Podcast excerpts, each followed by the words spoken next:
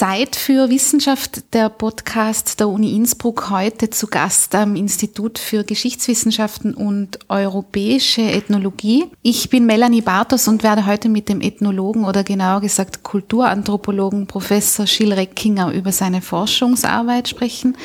Sie sind Professor für interkulturelle Kommunikations- und Risikoforschung hier an der Uni Innsbruck und diese Professur wird von der Stiftung Südtiroler Sparkasse ermöglicht. Herr Reckinger, willkommen bei Zeit für Wissenschaft. Ja, vielen Dank, dass ich mitmachen darf. Herr Reckinger, ich freue mich auch, dass Sie sich heute Zeit nehmen, ähm, nicht nur weil Ihr Forschungsgebiet sehr spannend ist, sondern auch, weil es, denke ich, aktueller und ich würde auch sagen wichtiger im Moment ähm, gar nicht sein könnte, darüber zu sprechen. Sie haben sich bereits vor mehreren Jahren die Frage gestellt, wie lebt man in Lampedusa? Das ist so eine Ausgangsfrage von Ihnen gewesen, ähm, die dann zu weiteren Forschungsprojekten und Forschungsfragen geführt haben. Ich würde gern mit dieser Frage einsteigen. Warum haben Sie sich die gestellt und was, was ist die Antwort darauf? Ja, es ist ja in der Tat eine sehr einfache Forschungsfrage. Und ähm, ich habe mehrfach gehört, dass ähm, Kollegen und Kolleginnen mich darum beneidet haben, so eine leichte, einfache Forschungsfrage zu haben, manchmal ähm, auch etwas ungläubig mir begegnet sind. Aber das kam tatsächlich daher, dass ich einfach, ähm, wie wir alle, Medienkonsument ähm, bin und ähm, Bürger der Europäischen Union und einfach diese Schlagzeilen gelesen habe, die es ja nicht erst seit ähm, den letzten großen Bootsunglücken gibt, sondern schon viel länger. Und ähm, für mich als Ethnologen hat sich da immer die Frage gestellt, wer sind diese Menschen? Ähm, das war das Erste. Und ähm, dass diese Menschen unsichtbar blieben, beziehungsweise als amorphe Masse abgebildet wurden, das äh, konnte ich noch ähm, leicht einordnen. Aber wie die Menschen auf dieser Insel alle zusammen in diesem, in diesem Spannungsfeld quasi existieren, ob es da zu Spannungen kommt, wie der Alltag auf so einer Insel wie Lampedusa verläuft, die doch immer in den Schlagzeilen ist und die wohl, so wie es die Medien suggerierten, immer wieder über, überschwemmt wird. Das waren auch ja die Begrifflichkeiten. Das äh, erschloss sich mir überhaupt nicht. Ich hatte überhaupt kein Bild im Kopf und ähm, ähm, deswegen die ganz einfache Frage, wie lebt man wirklich auf dieser Insel? Und zwar alle, also nicht nur die Flüchtlinge, mhm. sondern eben auch die Menschen, die immer dort sind und auch die Polizei und äh, selbst die, die, die Medienvertreter und Vertreterinnen dort sind. Und äh, ich bin dann zusammen mit meiner Frau, Diana Reiners, und die ebenfalls Ethnologin ist und mit einer äh, Videokünstlerin, äh, Ursula Schmidt, einfach dorthin gereist.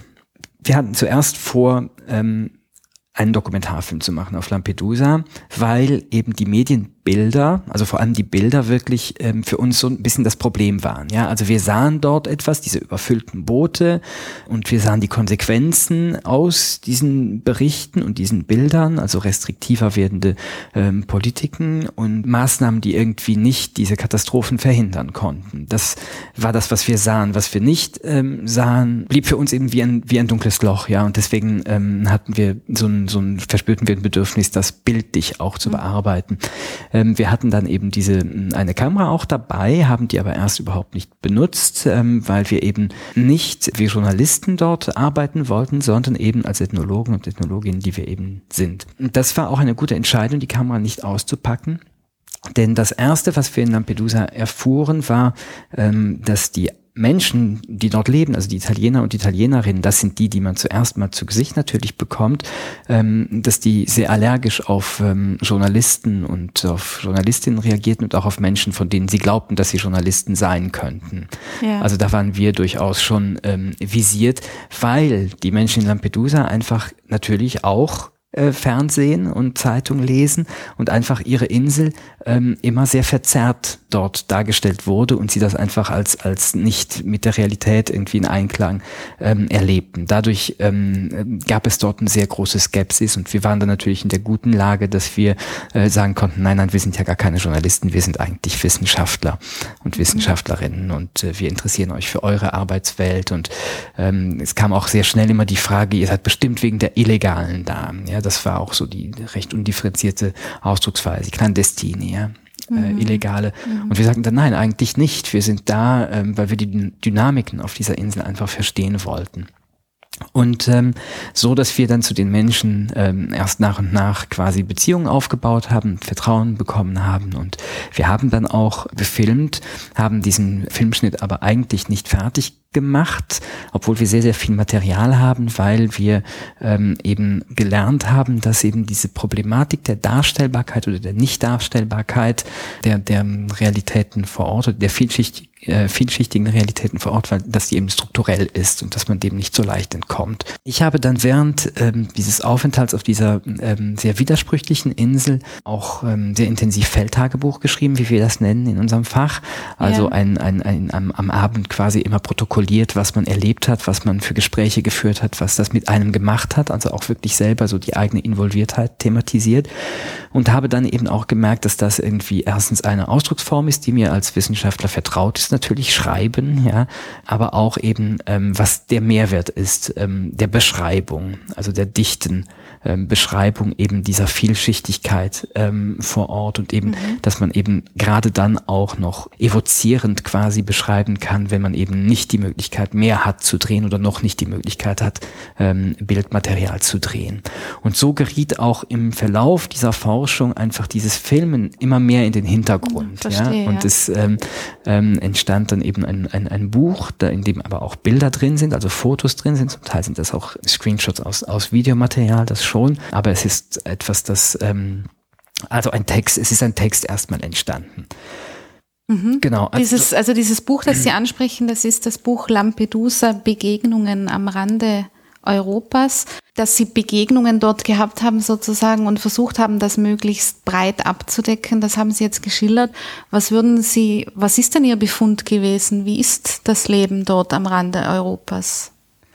Ja, das Interessante ist das und für uns sehr überraschend damals, also als wir da zum ersten Mal nämlich hingefahren sind, das war 2009, ähm, mhm. im Winter 2009, da war Lampedusa eben auch in den Schlagzeilen gewesen und zwar mit einer, ähm, über, weil, weil das ähm, Flüchtlingslager, das Erstaufnahmelager sehr überfüllt gewesen war in dieser Zeit. Und für uns sehr überraschend war, als wir dorthin kamen, dass überhaupt keine Flüchtlinge zu sehen waren. Das war ähm, das Erste, das war sehr überraschend und ähm, irgendwie auch unwirklich, ja. Also man hört, man denkt irgendwie die Insel der Flüchtlinge, der Bootsflüchtlinge, ja, und dann kommt man dorthin und dann ist das ein Felsen, der neun Kilometer lang ist, auf dem fünfeinhalbtausend Italiener wohnen und Italienerinnen und auf dem einfach nichts passiert, auf dem nichts wächst, auf dem ähm, die Arbeitslosigkeit 80 Prozent beträgt, auf dem einfach ähm, ja auch eben keine Flüchtlinge zu sehen sind. Relativ viele äh, Polizeiautos waren zu sehen, verschiedene, auch Polizeiverbände, aber ansonsten ließ eigentlich nichts erahnen, dass man auf der richtigen quasi Insel war, wenn man sich für Flüchtlings, für die Flüchtlingssituation oder die Außengrenze interessiert. Das war das Erste und das hat uns natürlich sofort gefordert, oder wirklich ähm, zu schauen, was ist denn hier eigentlich los? Und ähm, Ähm, was wir gesehen haben, ist, dass Lampedusa eben äh, strukturell mit einer ganzen Menge Probleme zu kämpfen hat, die mit ähm, der Bootsmigration erstmal überhaupt nichts zu tun haben. Also mhm. die exorbitant hohe Arbeitslosigkeit, die schlechte Infrastruktur, also kaum Straßen, ein unzuverlässiges Stromnetz, äh, äh, Telekommunikation und Internet, das die halbe Zeit nicht funktioniert, ähm, solch, solche Dinge, ja, keine Wasservorkommnisse zum Beispiel. Es gibt keine Süßwasservorkommen, das heißt, das Wasser muss äh, ähm, mit Umkehrosmose quasi das Meerwasser mhm. entsalzen werden. Das kann man dann nicht konsumieren. Also muss Trinkwasser importiert werden aus Sizilien was ähm, mit Problemen verbunden ist, vor allem weil die Fähre nicht kommt. Äh, in den Wintermonaten bleibt die oft wochenlang aus, weil es, so wie die Fischer sagen, ein alter Schrotthaufen ist.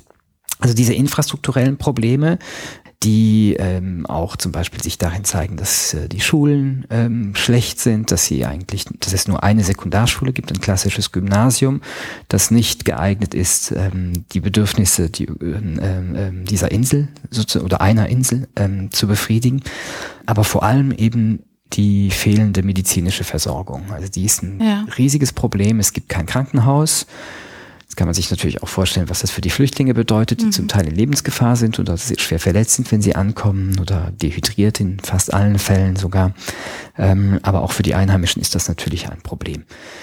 Gerade Frauen zum Beispiel fliegen hochschwanger, ähm, was gefährlich ist, aus aus Lampedusa, um ihre Kinder woanders zu gebären, mhm. weil es einfach in Lampedusa keine Infrastruktur gibt, die ähm, damit umgehen könnte.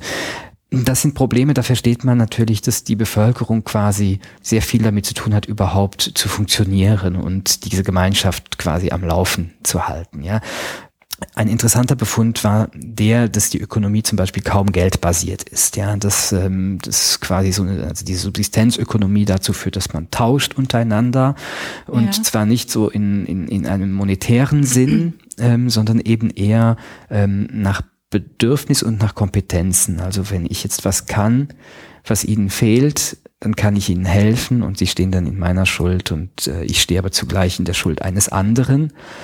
Und dieser andere braucht etwas, das sie vielleicht können. Und dadurch entsteht auch so ein mhm. sehr komplexes Beziehungsgeflecht mit, mit Verbindlichkeiten, die nicht immer bilateral sind, sondern oft eben multilateral. Ähm, und das eben dazu führt, dass ähm, ähm, diese Gesellschaft sehr solidarisch funktioniert untereinander und eben trotz der hohen Arbeitslosigkeit und der fehlenden Möglichkeiten eigentlich die Menschen subjektiv sehr oft sagen, dass die Lebensqualität doch recht hoch ist auf dieser Insel, was eigentlich erstaunlich ist. Und auf der anderen Seite haben wir halt diese sehr stark normierte, staatlich normierte, kontrollierte Sphäre, sage ich jetzt mal, dieser Bootsmigration. Mhm. Dort ist der Staat natürlich sehr, sehr präsent, ja, also mit den unterschiedlichen Polizeiverbänden, mit der äh, Gefängnisinfrastruktur oder mit der Lagerinfrastruktur, muss man politisch korrekter sagen, die dort, die dort äh, unterhalten und betrieben wird. Und diese beiden Welten, die kommen eigentlich nicht wirklich zusammen und die kommen sehr oft nicht in Berührung. Ähm, das war aber nicht immer so. Aber einfach, das jetzt kurz zu beschreiben, wie das, ja. ähm, wie das aussah, als wir da 2009 hinkamen. Damals war es eben so, dass die Boote äh, in den Hafen geschleppt wurden. Die kamen auch nicht von selber an. Das ähm, ist vielleicht nicht bekannt, sondern auch damals ähm, fuhr man den Booten schon entgegen, was ja jetzt auch passiert. Mhm. Und äh, brachte sozusagen diese Boote an diesen einen militärisch abgeriegelten Teil des Hafens. Dort wurden die Menschen an Land gebracht, sie wurden in einen Reisebus verfrachtet und relativ schnell dann ähm, in dieses Lager gebracht, so dass es nicht möglich war, dort weder für NGOs noch für Journalisten, Journalistinnen oder eben für ähm, ähm, Akteure, Akteurinnen der Zivilgesellschaft dort in Kontakt mit diesen Menschen zu kommen. Ja? Und ähm, nach wenigen Tagen wurden die Menschen dann aus diesem Lager weiter gebracht und zwar ähm, mit der Fähre oder mit Flugzeugen äh, oder mit Polizeibooten, das war unterschiedlich, ähm, nach Sizilien oder aufs äh, Festland, das italienische, mhm. und wurden dort in verschiedene Lager, es waren 13 im Ganzen, ähm, die über das nationale Territorium verteilt waren, gebracht. Und dort lief erst ihr Asylverfahren an. Mhm. Das heißt, Lampedusa war eigentlich nur so eine Erstaufnahmestruktur. Und ähm, das bedeutete für die Bevölkerung in Lampedusa im Konkreten, dass sie ausgesperrt waren aus dem, ähm, was auf ihrer Insel eben passiert. Und das war nicht immer so, denn als dieses Phänomen der Bootsmigration anfing, Anfang der 90er Jahre mit ähm, der Inkrafttretung, dem Inkrafttreten des äh, Schengener Abkommens, ähm, begannen auch die Bootslandungen in Lampedusa und auch andernorts, auf anderen Inseln, also auf der Nachbarinsel Linosa, in Malta sowieso, ähm, äh, Sizilien, auch Kalabrien und so weiter. Ähm, diese Bootslandungen ähm, waren sehr sporadisch und kleine Boote und ähm, es war eben keine Infrastruktur da, um dem zu begegnen. Und was passierte war, dass diese Inselgesellschaften, wie gesagt, nicht nur Lampedusa, aber eben auch Lampedusa, dann damit irgendwie umgehen mussten. Und das äh, funktionierte so, dass die Menschen eben äh, ankamen, entweder irgendwo anlandeten oder eben das Fischerboote ähm, äh, sie aus Seenot retteten und mitnahmen. Und weil überhaupt keine Infrastruktur da war, ähm, nahmen die ähm, Einheimischen dann diese Leute mit zu sich nach Hause, gaben ihnen was zu essen, gaben ihnen ein Bett vielleicht und ähm, äh, vielleicht trockene Kleider und brachten ja. sie dann am Tag danach erst zur Polizei. Ja, wo sie sagten, so hier, da ist jemand, der braucht hier Hilfe oder der möchte hier um Asyl ansuchen oder was der auch immer will. Ihr seid der Staat, macht was.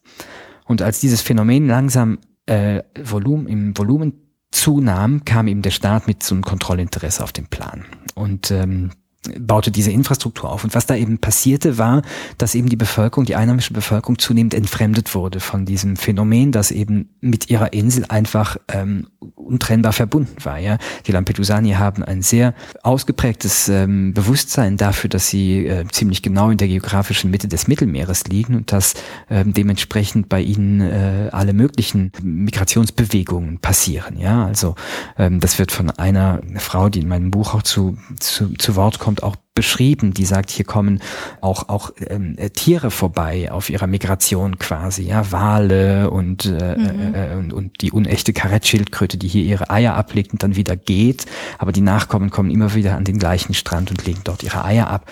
Die diese Symbolik ähm, irgendwie zusammen, also ne, also diese diese die das symbolisch quasi zusammengespannt also diese natürliche Migration und die und die äh, humane ähm, Migration. Die Menschen haben dafür ein Bewusstsein und jetzt ähm, mit diesen staatlichen westlichen und später dann auch europäischen Bemühungen ähm, dieses, dieses, dieser, dieser Abschottung oder dieser Abwehr oder zumindest des Containment ähm, wurden die Menschen eben entfremdet von dem, was da passierte. Und das ist etwas, das sehr, sehr viele Menschen in Lampedusa interessanterweise bedauern.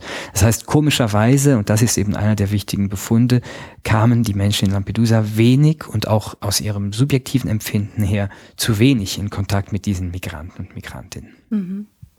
Ich finde es, was Sie jetzt geschildert haben, ähm, einen sehr interessanten Aspekt an dieser Sache, weil ich habe in der Anmoderation, die, also das ist das, was ich mir immer recht genau überlege, bevor ich zu einem Gespräch gehe, ähm, einfach nur das Wort Lampedusa erwähnt, ohne eigentlich jetzt einen Kontext dazu zu nennen, weil ich glaube, dass die eigentlich so gut wie alle Menschen jetzt gerade in Europa oder in Österreich oder hier, wo wir uns jetzt bewegen, sofort Assoziationen damit haben. Und das sind alles Assoziationen, die weit weg von dem sind, was Sie jetzt geschildert haben. Wie sehen Sie diese, diese, dieses Auseinandergehen von dem, was dort tatsächlich wohl passiert oder wie auch die Einheimischen das empfinden und wie es transportiert wird nach weiter in den Westen hinaus sozusagen? Ähm, ich glaube, das hat mehrere Gründe.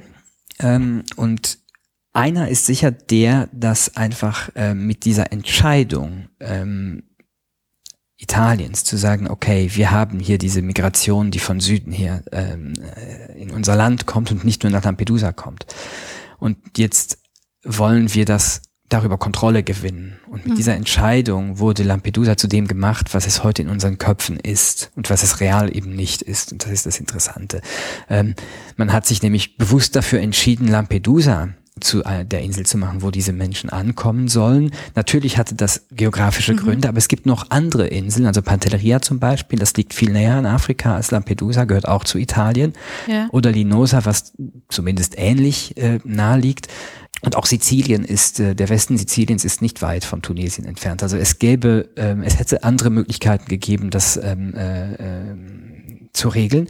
Aber man entschied sich für Lampedusa aus verschiedenen Gründen. Und einer war natürlich der, also einerseits die erwähnte geografische Nähe, andererseits die Tatsache, dass es in Lampedusa einen Flughafen gibt. Das ist wichtig wegen der infrastrukturellen und Versorgung und wegen der äh, vor allem äh, Bewegung und Verlegung von Polizei auf die Insel ähm, temporärer Verlegung von Polizei auf, auf, auf die Insel. Das war ein, ein wichtiges Argument. Damit fiel Linosa als mögliche Insel sowieso weg.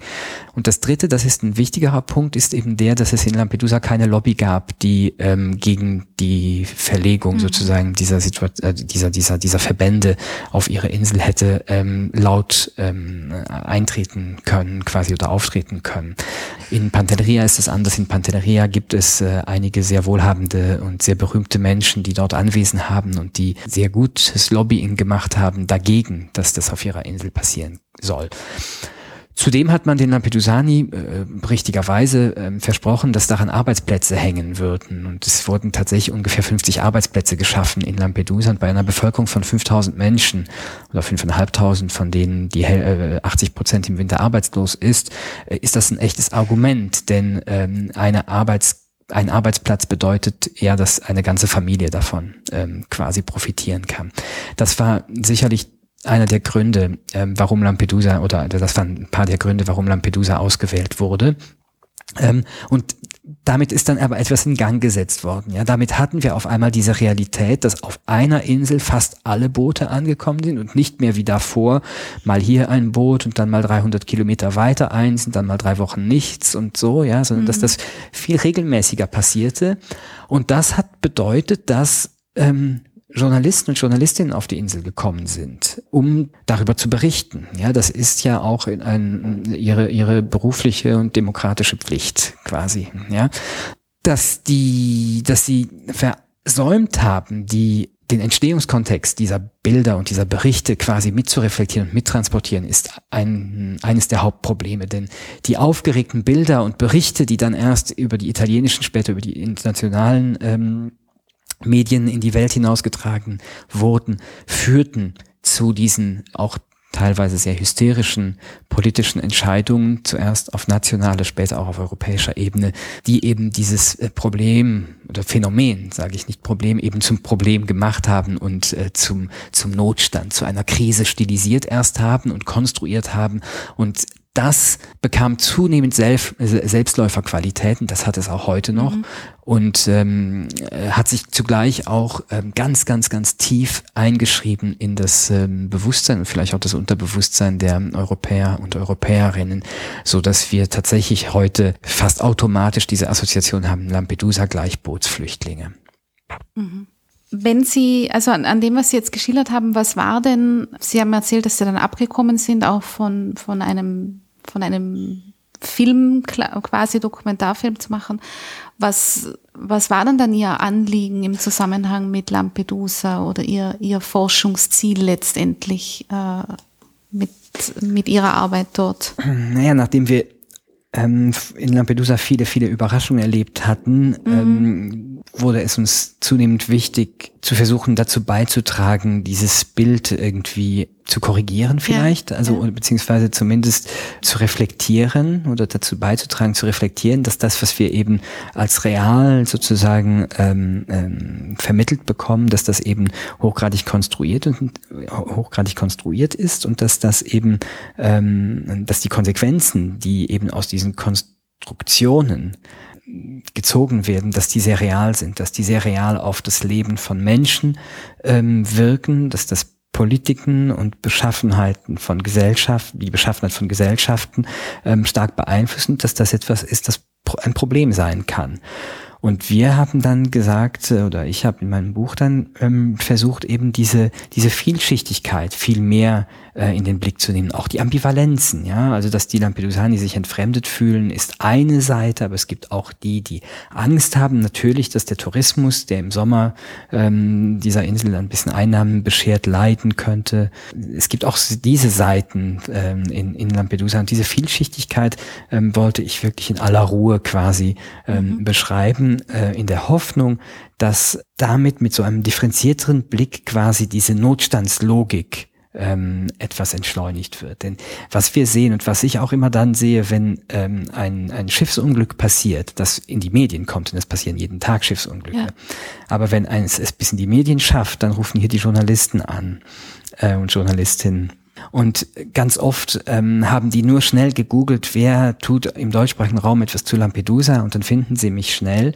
Und sehr oft haben die überhaupt nicht geschaut, was ist denn der Forschungsansatz von dem und was ist das Thema, sondern die ähm, rufen dann an und sagen, Sie sind der Experte, sagen Sie uns, was ist da los und was ist die Lösung. Ja, mhm. und das ist etwas, das sehr interessant ist, weil dieser Effekt quasi dieses, dieses Labels Lampedusa auch von mir, meiner Person und meiner Funktion nicht Halt macht und zugleich aber eben ähm, nochmal sehr deutlich eigentlich zeigt, dass wir hier wirklich das strukturelle Problem haben, dass wir aus dieser Aufregung quasi nicht herauskommen. Und das ist etwas, das mir manchmal, das merke ich auch, schwer fällt. Ja, selbst wenn man irgendwie dann sagt, okay, wir können darüber sprechen, ähm, dann kommt man doch in die Situation, dass man Bilder quasi die Bilder zu oder versucht, Bilder zurechtzurücken, ähm, die auf dieser ersten Ebene liegen. Ja, also der Frage Flüchtlingszahlen, wie viel ist das und so weiter. Das sind natürlich Dinge, die ich weiß, weil das natürlich im Forschungsprozess irgendwie so als Begleiterscheinung äh, äh, Dinge sind, mit denen man sich auch beschäftigen muss. Aber das ist nicht der Kern ähm, ja. der Arbeit. Der Kern der Arbeit ähm, äh, ist eben der zu, zu versuchen, den, diesen differenzierten Blick zu bekommen, langsam zu schauen und eben diese, diese, äh, diese Aufregung rauszubekommen. Eben etwa zu schauen, äh, was heißt denn das, wenn man eine Gesellschaft hat mit 5000 Menschen und 40.000 oder mehr Flüchtlingen in einem Jahr und die sind gar nicht rassistisch. Ja, was können wir daraus lernen? Das sind die Dinge, die mich eigentlich interessieren. Ja. Das ist vielleicht etwas, was wir noch, was ich gerne noch gesondert hervorheben äh, möchte. Sie haben es an, an mehreren Stellen schon angesprochen, dass die Lampedusani selber, die eigentlich am nächsten an diesem Phänomen dort der Bootsmigration dran sind, viel weniger besorgt sind oder Vorurteile haben oder ähm, Stimmen erheben, dass, dass wir überschwemmt werden und überlaufen werden sozusagen, als alle Menschen in Europa, die wesentlich weiter weg sind? Wie, ist das einer dieser, dieser Befunde, die Sie aus dem ableiten können? Weil es ist ein interessanter Punkt, das würde man ja auch nicht glauben, sagen wir mal so. Definitiv, definitiv. Das ist etwas, das uns auch sehr überrascht hat. Dass, ähm, wir haben versucht, das zu verstehen. Wie kommt es dazu? Äh, dass es eben so ist in Lampedusa. Ähm, das hat verschiedene Gründe. Ähm, einerseits zum Beispiel ist Lampedusa eine Inselgemeinschaft und äh, als Bewohner einer Insel, Bewohnerinnen einer Insel kennen die Menschen von Lampedusa Schiffbruch. Ja, ihre eigene Fähre, die die Versorgung gewährleisten soll, ist so alt, dass sie bei Wellengang nicht anlegen kann im Hafen. Mhm. Ähm, das ist jetzt nicht Schiffbruch, aber das ist ähm, etwas, das dem doch nahe kommt, quasi in der Alltagserfahrung der Menschen, ja, und die Konsequenzen sind definitiv ähm, für sie sehr, sehr spürbar. Aber auch, ähm, äh, also das ist das erste sicherlich so ein, so dieses ähm, ganz selbstverständliche Bewusstsein dafür, dass jemand, der aus Seenot, in Seenot ist, dass der gerettet werden muss. Und zwar völlig egal, wer das ist, wo der hin will oder die ähm, und, und was auch immer und was der rechtliche Aufenthaltsstatus auf der Insel ist. Ja, Das ist sicherlich ähm, das eine. Das andere ist das, und, und, und Sie haben das vielleicht auch damals gesehen, ähm, am 3. Oktober 2013, diese erste große, ähm, groß, groß gemachte Katastrophe quasi. Die erste Frau, die damals Flüchtlinge gerettet hat, war nicht äh, eine Polizistin, sondern das war eine äh, Lampedusa Jana, die mit äh, Freunden gerade mit ihrem Ausflugsboot unterwegs war, als sie die Hilfeschreie ähm, hörte und die mhm. an, angesichts dessen, was sie dort sah, einfach ähm, gehandelt hat. Ja, also so wie ja es eigentlich das Menschsein eigentlich vorgibt. Das ist so etwas, ähm, dass man vielleicht sagen kann. Die Menschen haben eben den direkten Kontakt mit diesen Flüchtlingen, mit diesen Bootsmigranten. Wie gesagt, ich habe vorhin gesagt, sie sind auch ausgesperrt. Das äh, ist inzwischen ja. wieder ein bisschen anders. Ja, das mhm. hat politische ähm, äh, Gründe aber wenn dieser Kontakt erfolgt oder wie da mit dieser Frau auf ähm, offener See oder, oder vor, vor Lampedusa, dann äh, äh, gibt es keinen Raum für Projektion, sondern dann ähm, ist das eben das Gegenüber, mit dem man irgendwie, ja, mit dem man in irgendeine Form von Verhältnis äh, treten muss. Und wenn das jemand ist, der ertrinkt, dann muss man den Arm ja. ausstecken und den äh, an Bord ziehen. Das ist ähm, das eine. Das andere ist, dass, dass die Lampedusani, wie gesagt, sehr arm sind und äh, selber ausgewandert sind, sogar bis ähm, in die 60er Jahre nach Nordafrika, was ich auch interessant finde, weil wir Europäer das auch nicht im Blick haben, dass äh, äh, äh Mitbürger und Mitbürgerinnen von uns äh, aus Armut heraus äh, auf den afrikanischen Kontinent migrieren, weil dort die Lebensbedingungen besser sind. Ja. Mhm. Ähm, aber das ist ähm, natürlich etwas, das in den Familiengeschichten ähm, und Erzählungen auch ein Narrativ ist, was auch m, vorhanden ist. Äh, und sie wandern auch immer noch aus, die Lampedusani, also nach Rom oder nach Mailand oder auch ins Ausland, weil es eben in Lampedusa wenig Möglichkeiten gibt. Das ähm, führt sicherlich dazu, dass sie positiver eingestellt sind. Das andere ist das, das muss man schon dazu sagen, das äh, relativierend dazu sagen, die Flüchtlinge bleiben ja nicht in Lampedusa. Ja. Die werden weitergebracht, mhm. die sind nur auf der Durchreise, dann ist es auch leichter ähm, zu sagen, okay, wir können damit umgehen. Das andere ist das tatsächlich, dass ähm, wir in Europa eben gegenteilige Public Opinion eigentlich haben. Ja, also dieses dieses ähm, restriktive ähm, Vorgehen ist eigentlich etwas, das weitgehend gut geheißen wird oder wo wo gesagt wird, das geht nicht weit genug. Und äh, man sieht das auch bei den Kommentaren, die es bei den ähm, seriösen Artikeln in seriösen Tageszeitungen gibt, ähm, quasi. Ja, es gibt also eine sehr restriktive Haltung. Das ist in Lampedusa anders. Ich glaube, mhm. das hat sehr sehr viel zu tun mit diesem direkten Kontakt. Mhm. Also Sie haben in Lampedusa ein, ein, sich auch eben auf auf, die Bevölkerung, die dort lebt, konzentriert. Sie haben sich dann aber doch dazu entschieden, auch den Weg äh, äh, nachzuverfolgen, den die Menschen wählen oder gehen müssen, wie auch immer man das sagen möchte, die dort ankommen mit Booten vorwiegend. Wie ist das zustande gekommen? Ja, also wir haben in Lampedusa, wie gesagt, sehr viele ähm, Dinge erfahren, sehr viel über Europa erfahren. Eben mhm. darüber will man helfen, kann man ähm, helfen, wann, ab wann ist man überfordert oder eben nicht überfordert. Diese Arbeit ist eigentlich, ich habe mich darüber gefreut, dass die Arbeit eigentlich eine Arbeit ist von einem europäischen Ethnologen ähm, über äh, einen, zu einem europäischen Thema, in dem vor allem Europäer und Europäerinnen beteiligt sind und mit Erkenntnissen, die für Europäer und Europäerinnen hoffentlich nützlich sind. Ja, ja.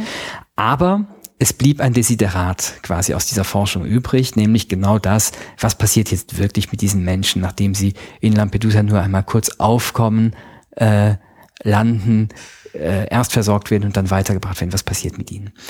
Und wir wollten dieser Frage dann nachgehen in einer Folgeforschung und ähm, haben uns dafür zuerst nach Kalabrien begeben und zwar deswegen, weil Kalabrien, die Stadt Rosarno, ähm, 2010 schon mal auch ebenfalls in den Medien war, weil es dort einen Aufstand gegeben hatte der Erntehelfer, die dort Orangen pflückten ähm, und die hatten dort äh, ähm, demonstriert. Das kam damals in den italienischen Medien sehr groß und in den internationalen auch ein bisschen und es war damals zu einem Pogrom gekommen gegen die Afrikaner. Das sind fast alles Männer. Und wir haben gesagt, ja, nachdem wir in Lampedusa gesehen hatten, dass vieles sich ganz anders darstellt, als man es eben vermittelt bekommt, haben wir gesagt, okay, das ist ein guter Ort, um dort anzufangen. Ähm, vor allem, weil wir wussten, dass das größte Identifikations- und Abschiebelager Italiens in Crotone sich befindet. Das ist nicht so weit weg, also auch in Kalabrien. Und ähm, wir sind dann dorthin gefahren mit ähm, der auch wieder Frage, der ganz einfachen Frage, ob wir dort wohl noch afrikanische Erntehelfer finden werden. Ja, mhm. ähm, als wir dort in diese Stadt hineingefahren sind, hat sich das sofort ähm, geklärt, denn die waren überall zu sehen, die Menschen. Also anders als in Lampedusa, wo sie weggesperrt ähm, sind, ähm, sah man hier arm, ärmlich gekleidete ähm, junge Männer, oft in Gummistiefeln, äh, in den Straßen äh, dieser Stadt äh, in sehr großer Zahl.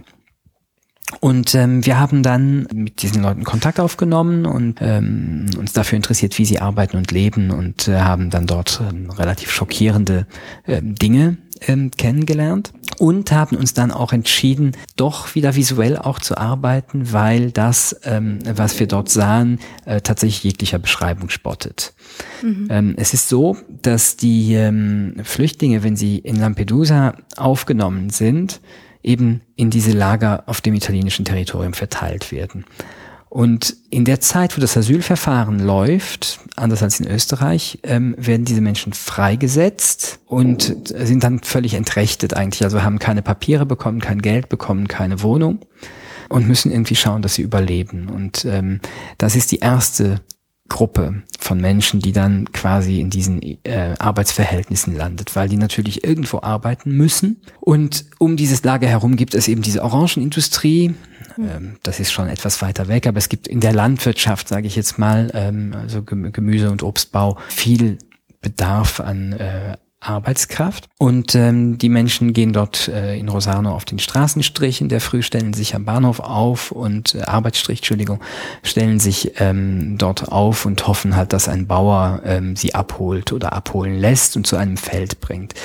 Das ist die erste Gruppe der Menschen, die dort sind. Die zweite Gruppe, die dort arbeiten, sind äh, Menschen, die mit dem deren Verfahren abgeschlossen ist, die einen sogenannten äh, einen Ausweisungsbescheid bekommen haben, ein Folio di Via, nachdem sie aufgefordert sind, Italien zu verlassen binnen 15 Tagen, aber man ihnen eben auch wieder keine Dokumente und keine Papiere gibt und sie auch zu keiner Grenze bringt. Jetzt ist Rosarno äh, im äußersten Süden Italiens, es ist weit bis zum Brenner. Das heißt, auch diese Menschen landen dann früher oder später ähm, in diesen Verhältnissen. Die dritte Gruppe ähm, sind anerkannte Flüchtlinge. Anerkannte Flüchtlinge dürfen in Italien ähm, legal einer Arbeit nachgeben gehen, mhm. aber es ist vor allem in Süditalien niemand, äh, der diesen Leuten wirklich einen Arbeits- oder kaum jemand, der diesen Leuten einen Arbeitsvertrag geben wird. Das heißt, auch ihnen bleibt nichts anderes übrig. Das Interessante ist, was man sieht, ähm, das ist, dass es eben irrelevant ist letztendlich, welchen Status die Menschen haben. Sie werden immer äh, in diesen extrem prekarisierten, äh, niedrigsten Sektoren in der Landwirtschaft sozusagen arbeiten. Die Arbeit sieht so aus, dass sie, äh, wenn sie denn Glück haben, eben mitgenommen werden, 10 bis 13 Stunden Orangen pflücken und dafür 25 Euro bekommen. Allerdings äh, müssen sie von diesen 25 Euro 5 Euro abgeben an den, an denjenigen, der sie dahin transportiert hat, quasi. Das heißt, es bleiben ihnen 20 Euro. Aufgrund der großen Zahl an Arbeitern, die dort bereitstehen für diese Arbeit, ist die Konkurrenz groß und es gibt nur an fünf bis zehn Tagen während vier Monaten im Jahr Arbeit. Das macht dann einen Verdienst von 150 bis 300 Euro im Monat. Das ist eigentlich ähm, zum Überleben kaum genug. Das wiederum und die Tatsache, dass sie keine Wohnung mieten dürfen, führt dazu, dass sie ähm, in extrem schlechten Verhältnissen leben müssen, also ähm, in, in, an Waldrändern, unter Brücken äh, oder in äh, Notunterkünften äh, Zeltlagern und, und regelrechten Slums eigentlich. Und das ist eben das, ähm, was uns dann derart eigentlich schockiert hat, mhm. ähm, dass wir gesagt haben, wir müssen das eben auch anders noch ähm, dokumentieren, haben dann mit einer Fotografin zusammengearbeitet, Carol Reckinger, die mit mir nicht verwandt ist, und haben auch ähm, den Menschen selber Fotokameras zur Verfügung gestellt, dass sie eben ihren Alltag aus ihrer Perspektive auch selbst dokumentieren können. Mhm. Das ist ein äh, Aspekt, den Sie da ansprechen, den ich, äh, äh, den ich gerne ein bisschen ausbauen würde, in der Hinsicht, dass ich mir die Frage stelle, wie, wie man es angehen kann, aus wissenschaftlicher Perspektive, äh, diese, das Leben der Menschen dort, und das ist ja Ihr Anspruch, Sie wollen ja sozusagen zeigen oder im Sinne von schaut hin, was dort passiert, ähm, darzustellen, ähm, den Menschen dort, ja, wenn ich Sie richtig verstehe, durchaus auch eine Stimme verleihen, unter Anführungszeichen, wie sie das angehen, ohne dass es so eine im Sinne eine, da kommen Leute von außen, die jetzt äh, ähm, uns beobachten und dann irgendwo in Europa zeigen, was hier los ist und das so man so sagen könnte zur Schau stellen. Wie gehen Sie das an, dass ja. dieser Effekt nicht eintritt? Genau, das ist, äh, das ist die zentrale methodische Frage eigentlich bei die, in, mhm. in dieser Forschung. Wobei unser Anspruch ähm, noch vor dem Zeigen, der ist zu verstehen. Also unser Anspruch äh, überhaupt, äh, überhaupt auch als Fach ist, ähm, die Menschen aus ihrer Perspektive heraus zu verstehen und ihr Handeln aus ihrer Perspektive heraus zu verstehen, die Strategien, die sie haben, äh, zu verstehen, ihre Verortung und ihre Selbstverortung in sozialen Kontext ähm, erstmal zu verstehen. Auch hier ist es so, dass wir nicht sofort mit der Kamera dahin gegangen sind, mhm. sondern wir haben mit diesen Menschen gesprochen und das Interessante war, dass dieser Kontakt sehr leicht äh, zu bekommen war, weil uns immer wieder Menschen gesagt haben, was für uns zum Teil wirklich sehr schockierend war. Wir leben jetzt seit drei, vier, fünf, sechs Jahren in Italien. Das ist das erste Mal, dass ein Weißer mit uns spricht. Das heißt, die waren einfach froh darüber, dass wir ihnen einfach mal grundsätzlich als Menschen mhm. begegnet sind und die, die gegrüßt haben und ihnen angeboten haben, eine andere Sprache als Italienisch zu sprechen. Ähm, das waren äh, Dinge, mit denen, äh, die für sie ganz äh, außergewöhnlich waren. Ja, so war der Kontakt natürlich schwierig, aber zugleich ist damit natürlich das Problem etabliert, das Sie gerade aufgemacht haben, weil da schon wieder diese Augenhöhe nicht mehr zustande kommen kann, ja, weil da schon so eine komische Dankbarkeit wieder dabei ist. Und von unserer Seite so so so so was wie ein also der uns zwar zugeschrieben wurde, aber doch so, so, so ein paternalistisches oder Patron, Patronageverhältnis eigentlich ähm, ähm, sich, sich ganz schnell etablieren hätte können.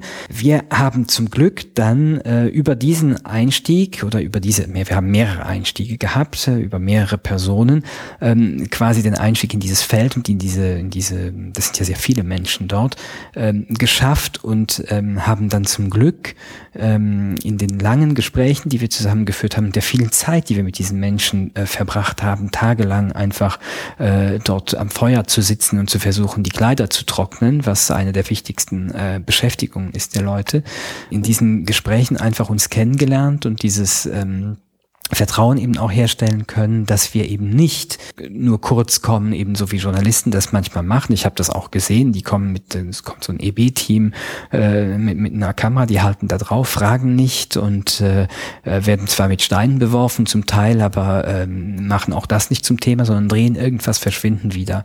Mhm. Wir haben klar machen können, dass das bei uns nicht so ist und dass wir uns interessieren. Zugleich haben wir auch immer, und das war für uns sehr wichtig, klar gemacht, dass wir keine unmittelbare Hilfeleistung geben können, ähm, mhm. sondern dass wir wirklich da sind, um etwas zu verstehen und um dann auch späterhin im besten Sinne äh, versuchen zu können, etwas äh, zu dokumentieren, auch eben aus ihrer Perspektive. Deswegen war uns das eben auch wichtig, um dieses Ungleichgewicht ein bisschen zu nivellieren, ähm, dass sie eben selber sozusagen entscheiden, was ist wichtig, was ist etwas, das wir zeigen wollen und das dann eben in Europa thematisieren wollen, quasi ähm, ähm, bei den Konsumenten, Konsumentinnen, aber eben und Bürgern, Bürgerinnen, aber auch natürlich in der Politik und bei ökonomischen Akteuren. Und dass das ähm, nur eine mittelbare ähm, Erleichterung für sie darstellen kann, wenn überhaupt. Ja, also das ist ja auch etwas, dass man merkt, wenn man als Ethnologe im, im Feld ist oder wenn man so wie jetzt zu so einem schönen, freundlichen Gespräch gebeten wird, ja, dass man auch selber in Versuchung kommt, äh, äh, zu überschätzen, was die Möglichkeiten sind dieser, mhm. dieser Wissenschaft. Ja, also äh, wir sind Wissenschaftler, wir können versuchen, Dinge zu verstehen, wir können versuchen, Diagnosen zu stellen oder Teile von Diagnosen zu stellen, neue Fragen aufzuwerfen. Aber jetzt, dass da so, so die großen äh, ähm, politischen Handlungsoptionen draus entstehen, also das muss man jetzt nicht ähm, allzu ähm, naiv quasi ähm, sich vorstellen. Ja, aber das ist etwas, das eben mit diesem, äh, also das, das Sprechen darüber mit diesen Menschen ähm, war eigentlich sehr sehr produktiv, denn ähm, das Interessante ist ja diese ganzen Fragen sozusagen dieser Subalternisierung, ja, dieser, dieser, dieser stimmlos und rechtlos ähm, gemachten äh, Menschen, äh, das, das hat so den Effekt, dass eben ein bisschen in Vergessenheit geraten kann, dass ähm, diese Leute ja schon ein Leben hatten, bevor sie nach Europa kamen und dass ja. das Leute sind, die ähm, zum Teil ähm, sehr ho hohe Ausbildungen haben oder eben ähm, allein dadurch, dass sie sehr viel Erfahrung haben, einfach äh, sehr klug sind und sehr äh, einen sehr klaren Blick äh, oftmals haben. Also ich habe äh, dort Begegnungen gemacht, die mich absolut äh, beeindruckt haben und es hat mich auch äh, sehr beeindruckt,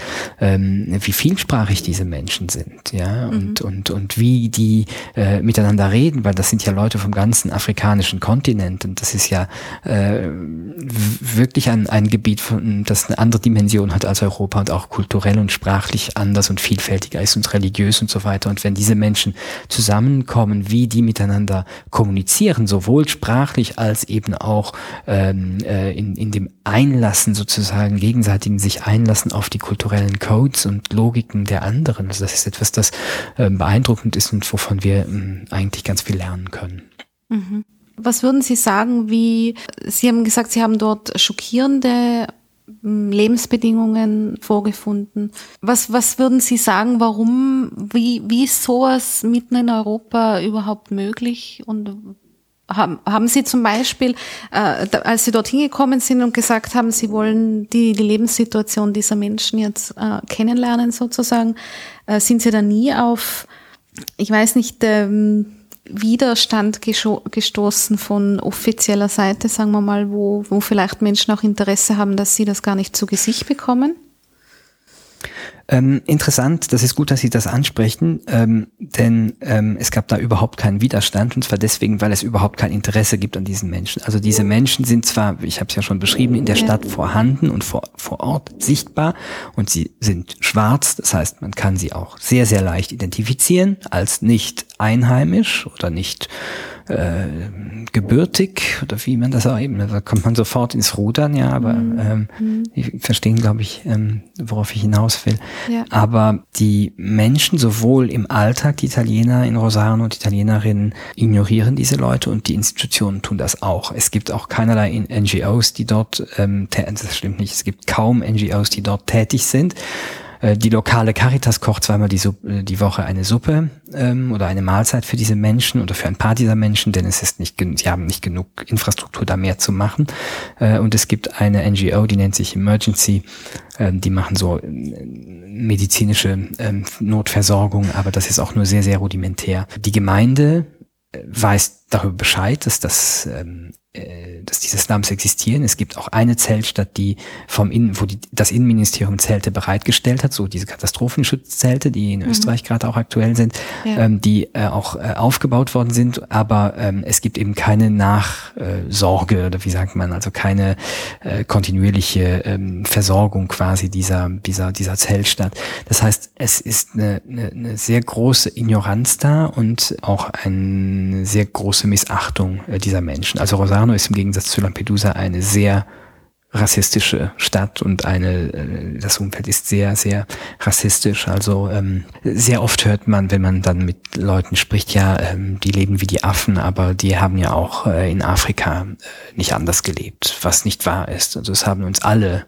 Mhm. Und zwar wirklich alle, mit denen wir gesprochen haben, früher oder später gesagt oder zumindest auf Nachfrage gesagt, dass sie nicht ähm, oder auf Nachfrage gesagt, dass sie eben nie so gelebt haben in Afrika und dass sie nicht Slumhütten bauen können, weil sie das als Kinder gelernt haben, sondern weil sie gelernt haben, Slumhütten in Europa zu bauen. Ja, also das ist nicht quasi äh, äh, Ausdruck irgendeiner wie auch immer zugeschriebenen kulturellen Prägung. Ja, das sind äh, die Europäer und Europäerinnen beziehungsweise um das nicht so verallgemeinern zu sagen, aber das ist das sind so Zuschreibungen, die eben sehr sehr schnell passieren. Ähm, es ist eben nicht so, sondern ganz im Gegenteil, dieses, äh, die Fähigkeit, Slums zu bauen, ist, äh, entspringt eben äh, äh, einer Notlage, einer Notsituation. Das heißt, eine Kulturtechnik, die vor Ort entwickelt wird. Und die wir wahrscheinlich auch entwickeln würden, wenn wir nichts äh, in Innsbruck mhm. mehr zum Wohnen hätten. Ja. Ähm, und ähm, wie, wie ist das möglich? Wie gesagt, das, das war das, was uns auch schockiert hat. Wie ist das möglich? Ähm, denn dass es äh, Orte auf der Welt gibt, an denen äh, äh, Menschen im Elend leben, das war uns natürlich bewusst, dass das in Europa auch ist, aber dass es in dieser Heftigkeit in Europa ist, das ist das, was uns schockiert hat. Da muss ich aber noch was dazu sagen, und zwar, dass diese Emotion hm, etwas ist, das uns natürlich menschlich also es ist das, mhm. was menschlich mit uns passiert ist sofort. Aber wir konnten dabei natürlich nicht stehen bleiben. Als Wissenschaftler und Wissenschaftlerinnen ist es für uns wichtig, eben nicht äh, zu bemitleiden, nicht zu verabscheuen, auch nicht auszulachen, ähm, sondern eben zu verstehen. Mhm. Das heißt, man muss dann eben wirklich dem, dem auf den Grund gehen, was da dahinter steckt sozusagen. Ja, also wir wollen eben nicht miser miserabilistisch, voyeuristisch einfach da diese Fotos zeigen, sagen, schaut euch das an, wie eklig das ist äh, und macht was draus oder ergötzt euch daran oder was auch immer, sondern wir versuchen zu verstehen, wie kommt es dazu. Und wie ist das möglich in Europa?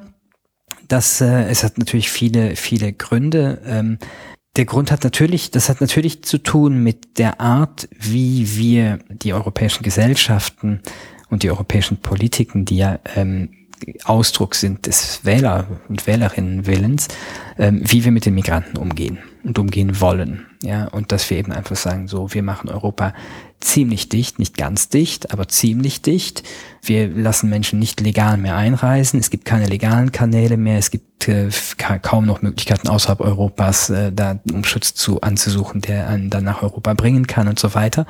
Ähm, das ist natürlich die eine Seite, also diese Menschen einfach eben als ganz, ganz, ganz, ganz unten zu positionieren, quasi, ja. Das ist ein Platzverweis. Ja, das ist nicht mhm. etwas, das passiert, sondern das ist einfach durch, de, durch, durch das Absprechen jeglicher zivilen, bürgerlichen ähm, ähm, Rechte ähm, verweist, verweisen die europäischen Politiken diese Menschen an diese ähm, sozialen Positionen. Und der soziale Raum kommt im physischen Raum äh, zum Ausdruck. Das heißt, die werden dann ähm, in diesem Fall eben dann in Rosano oder anderswo landen. Es ist ja nicht so, dass es das nur in Rosano mhm. gibt. Also von Andalusien ist das bekannt, das Plastikmeer in Andalusien und äh, auch andernorts passiert das. Der zweite Zusammenhang ist aber einer, und das ist mir ganz wichtig, den ähm, herauszustellen, dass es ähm, auch ähm, ökonomische Gründe gibt dafür, dass diese Menschen dort sind. Ja, es gibt ähm, den Primat der Gewinnmaximierung in Europa. Ähm, in, bei den Supermärkten äh, liegt der meiste Gewinn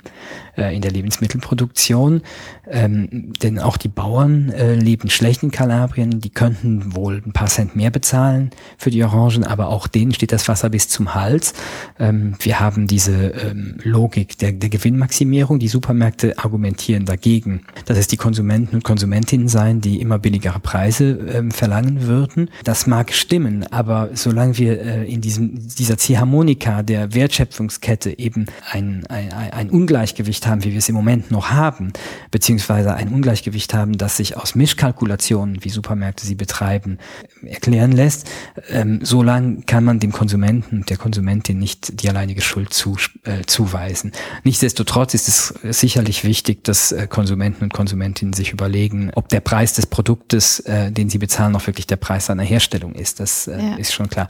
Aber dieses ökonomische Interesse quasi, möglichst billig äh, zu produzieren, das verlangt natürlich auch nach einer Reservearmee, auf die man quasi wie in einem Selbstbedienungsladen oder Selbstbedienungsmarkt, muss man sagen, ähm, zugreifen kann. Ja, und ähm, das ist eben etwas, das eben in Europa mit diesem restriktiven Regime ähm, geschaffen wird und mit äh, den Dubliner Verordnungen, die äh, von denen wir immer noch nicht abrücken in Europa, mhm. die sozusagen sagen, äh, dort, wo der Migrant oder die Migrantin erstmals äh, in Europa äh, registriert ist, muss sie auch ähm, ihr Verfahren ähm, haben und muss sie auch bleiben. Das führt eben einfach dazu, dass diese Gruppe quasi überhaupt erst konstituiert wird.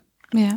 Wir sprechen da von Menschen, die, äh, wie Sie es geschildert haben, am Arbeitsstrich stehen, die vollkommen ohne Rechte, ohne Verträge, äh, billigste Arbeitskräfte sind.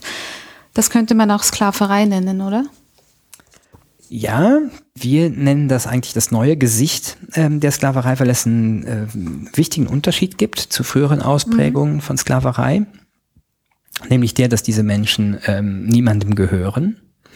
Äh, sie tragen auch keine Ketten ähm, mhm. an, an ihren Füßen, ähm, aber sie sind eben äh, strukturell dort gefangen. Das heißt, sie können nicht vor und nicht zurück. Sie sind eigentlich gestrandet und werden dadurch sozusagen ähm, quasi wie aus freien Stücken zu Sklaven, denn sie sind es ja, die sich dort auf diesen Arbeitsstrich stellen, ja. Und das ist auch das Problem. Dadurch wird es für sie selber auch schwierig aufzubegehren, ja. äh, sich zu solidarisieren auch, ja. Wenn das Auto anhält, dann muss ich irgendwie da rein. Wurscht, wenn mein Nachbar nicht reinkommt. Ja, also diese Solidarisierung ist dadurch auch äh, nicht möglich, aber eben auch äh, ähm, äh, der Kampf quasi gegen eben einen klar auszumachenden, ich sage jetzt bewusst Klassenfeind, ja, ähm, äh, der, der, der ist da verunmöglicht. Aber durchaus, wir haben äh, tatsächlich ökonomische Strukturen in diesem ultraflexiblen, äh, aktuellen äh, neoliberalen Kapitalismus in Europa, ähm, der solche Verhältnisse ähm, wieder befördert. Mhm.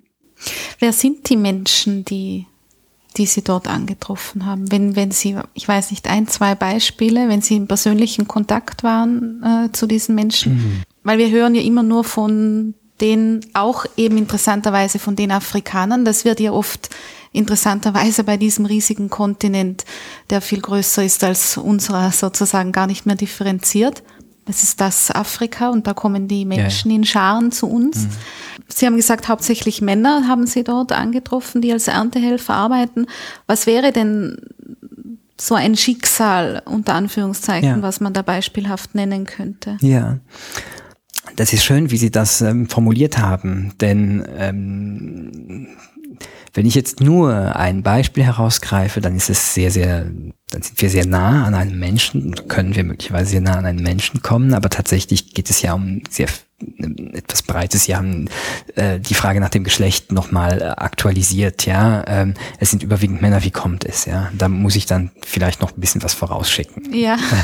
ähm, tatsächlich ist also es so. habe ich wieder eine komplizierte Frage gestellt. Ja, das passt gut. Ja, das passt gut. Das, ähm, unsere Welt ist komplex. Wir brauchen komplizierte Fragen und komplizierte Teilantworten und dann neue Fragen.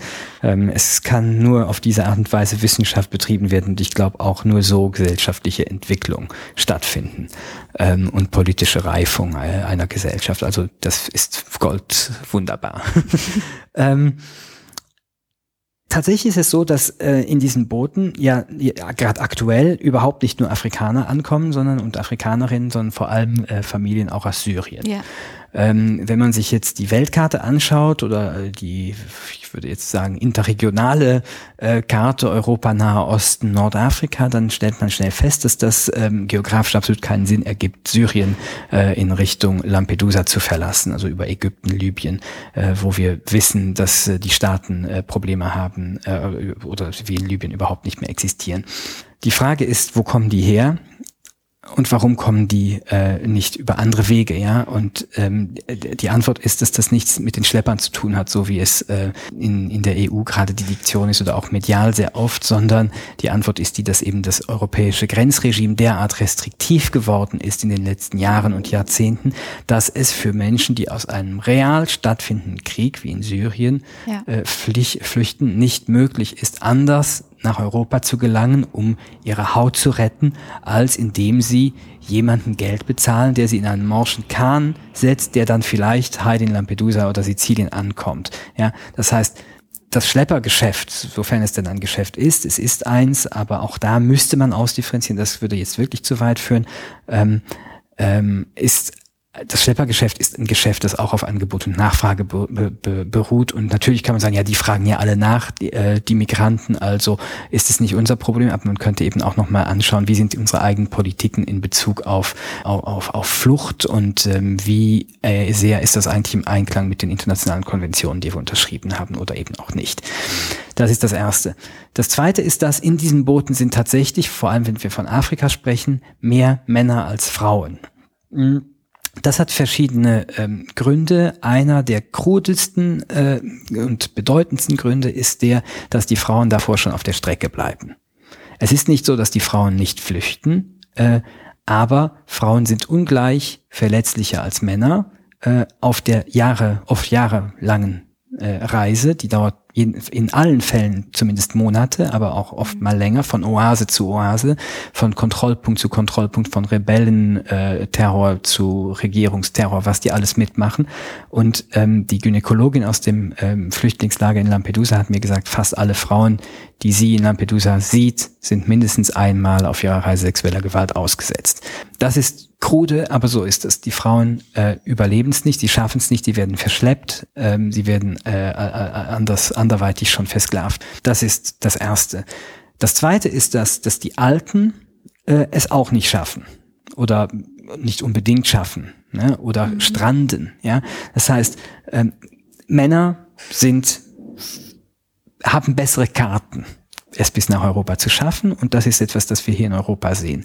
Dass wir dann medial lesen, ja, das sind die Faulpelze, lassen die Frau mit den Kindern zurück und machen sich hier einen schönen Lenz äh, auf Kosten des Sozialstaates. Das sind Diskurse, die sehr, sehr weit in den politischen Mainstream hineinreichen. Dann müssen wir da einfach entgegen, auch aus den ethnografischen Gesprächen, das äh, stimmt so nicht. Übrigens sind auch Männer sexueller Gewalt ausgesetzt auf der Reise, aber das ist natürlich ein anderes, anders tabuisiertes Thema. Mhm. So. Punkt eins. Männer kommen in größerer Zahl an. Punkt zwei ist, die Frauen ähm, und die Männer werden, nachdem sie in Lampedusa gemeinsam angekommen sind und verteilt werden über Italien, in unterschiedlichen Lagern untergebracht. Das ist auch ganz logisch, ja. Also klar, alleinreisende Männer und alleinreisende Frauen, die lässt man nicht zusammen. Da kann es auch zu Konflikten kommen. Das ist auch, um die Frauen zu schützen. Äh, Frauen und gemeinsam reisende Familien sind meistens in anderen Lagern als die alleinreisenden Männer. Jetzt ist es zufälligerweise oder eben vielleicht nicht so zufälligerweise so, dass eben die Männer vor allem in, den, in die Lager kommen, die im Süden sind, dort wo eben äh, die Feldarbeit wartet, wo man starke junge männliche Arme gut gebrauchen kann. Und die Frauen äh, eher in Lager kommen in Norditalien, an den Rändern der Großstädte, wo äh, Frauenarbeit äh, gebraucht ist, entweder in der Pflege, Haushaltspflege oder in der Sexarbeit. Ähm, es ist einfach ein interessanter Zufall. Wir haben äh, mit einigen Leuten dort versucht, ähm, zu einer Klarheit zu kommen, wieso das so ist. Ähm, ich habe dafür keine, ähm, keine Belege. Das lässt sich ähm, oder zumindest mit den äh, Methoden, die mir als Ethnologen zu, zur Verfügung stehen, kann ich das nicht belegen, aber das ist ein Verdacht, ähm, der sehr, recht äh, beklemmend ist. Das ist also der Grund, weswegen wir in Süditalien mehr Männer haben. So. Jetzt haben Sie gesagt, eine Geschichte vielleicht von einer Person ähm, in in diesem äh, in diesem in, an dieser Slums. Ähm, also das sind Leute tatsächlich, die äh, Männer, vor allem Männer, nicht ausschließlich, aber fast ausschließlich Männer, ähm, die aus den meisten Ländern ähm, Afrikas kommen, Ostafrika, Zentralafrika, äh, und Westafrika, aber auch äh, einige aus den Maghreb-Staaten, aber das sind weniger, weniger. Ja, ich kann eine Geschichte erzählen von einem Mann, jungen Mann aus Ghana, ähm, der knapp volljährig ist, vielleicht auch nicht, aber er sagt, er sei volljährig. Und inzwischen ist er sicher volljährig, also, aber als er ankam, war er möglicherweise noch minderjährig. Ich kann das nicht genau sagen. Ähm, der Junge war aus Ghana und äh, seine Mutter war Christin und sein Vater war Muslim. Jetzt muss man sagen, Ghana gilt als eines der Vorzeigeländer ähm, Afrikas. Ähm, und jetzt könnte man gleich sagen, aha, also doch jemand, der das Abenteuer gesucht hat oder jemand, der von Europa geträumt hat oder einfach ein Wirtschaftsflüchtling ist, ja. Oder man kann sagen, unsere Kriterien, wie wir die sicheren Drittstaaten quasi, ähm, wie wir festlegen, dass es sichere Drittstaaten äh, gibt, sind vielleicht, ähm, wie soll man sagen, sind vielleicht nicht effizient. Also es gibt einen religiösen Konflikt innerhalb der Familie. Der Vater, der Muslim ist versucht, die Mutter, die Christin ist, jahrelang dazu zu bewegen, unter Gewaltandrohung und so weiter zu konvertieren, was sie stets verweigert hat. Ähm, jetzt versucht äh, der Vater, den Sohn dazu zu bringen, dass er der Mutter Gift in ihr Essen mischt, um sie zu töten. Was, äh, also er beschafft, der Vater beschafft das Gift quasi und der Junge soll das ähm, quasi der Mutter und das, und das, und das Essen und das Essen mischen. Und ähm, er verweigert das und ähm, es kommt wieder zum Konflikt. Der Vater macht es dann selber, die Mutter kommt ins Krankenhaus, äh, sie stirbt, äh, der Junge erfährt, dass äh, ausgesagt worden ist, dass das die Mutter im Krankenhaus noch ausgesagt hat, also bevor sie irgendwie gestorben ist, dass eben nur der Sohn bei ihr war, als, als sie gegessen hat und, und, und dass er jetzt eben verdächtig ist. Und er haut dann ab. Er verschwindet dann. Und zwar äh, noch mit Hilfe ähm, dieses äh, Vaters, der ihn eben den ungeliebten Sohn quasi, der da ähm, der Mutter zu loyal ist, einfach äh, weghaben will aus dem Land. Und äh, der Vater ähm, fädelt dann für ihn die ähm, Sahara-Überquerung sogar noch ein mit einem Geländewagen. Er landet in Libyen, ähm, was er auch nie wollte. Ne? Der, der, der wollte nicht weg. Äh, arbeitet dort ähm, als Knecht und ähm, kann, kann halt nicht mehr zurück. Und als der Libyenkrieg dann kommt, wird er von seinem Arbeitgeber eben zum Strand gebracht. Der Arbeitgeber sagt, okay, hier ist es mir zu gefährlich geworden, ich kann äh, hier nicht bleiben, ich ziehe mich zurück in das Dorf meiner Verwandten, hier in der Stadt ist es mir zu gefährlich, äh, ich kann dich aber nicht mitnehmen, ich bezahle dir die Überfahrt. Ja, also das heißt, äh, auch so eine äh, so etwas ist eben auch möglich. Und äh, als der, das Boot dann in Lampedusa ankam und der Mann den ersten Kontakt mit Europa hat, nämlich mit der Polizei, der italienischen Polizei, ähm, bekommt er starke Beklemmungen. Und ähm, zwar deswegen, weil er glaubt, dass ähm, wegen dieses Mordverdachts, der auf ihm lastet, die ihn vielleicht jetzt da verhaften würden. Und äh, er kommt dann in das äh, Lager in Lampedusa, wo äh, man ihn beruhigt, wo man ihm erstmal Beruhigungsmittel gibt überhaupt und sagt, es ist gut, du hast es überlebt und äh, hier ist niemand, der irgendwas von dir will, das ist vorbei. Man, es dauert dann recht lang, bis er sich überhaupt äh, da in, in, in Sicherheit äh, fühlt. Und er bekommt dann auch ähm, humanitäres Bleiberecht, also weil er diese Geschichte eben erzählt bei seiner Anhörung und äh, glaubwürdig, äh, glaubhaft machen kann und man ihm eben auch attestiert, dass er eben unter einer posttraumatischen Belastungsstörung äh, leidet und äh, ähm, jetzt kann er sozusagen dann in Europa bleiben. Und was er eben, was für ihn der Glücksfall war, dass er war, dass er eben tatsächlich äh, immer wieder betont hat, dass er einfach nicht mehr um sein Leben fürchten muss und dass er äh, ähm, dass er Schutz will vor Arbeit quasi. Das ist äh, das, was äh, die, die, die Behörden gerne dann ähm, hören. Sobald jemand sagt, ich bin auch bereit zu arbeiten, wenn ich Schutz bekomme, ähm, wird es schon schwierig. Das hat er nie gesagt, auch wenn er das natürlich uns gesagt hat, dass er selbstverständlich bereit ist zu arbeiten und, und, und arbeiten will.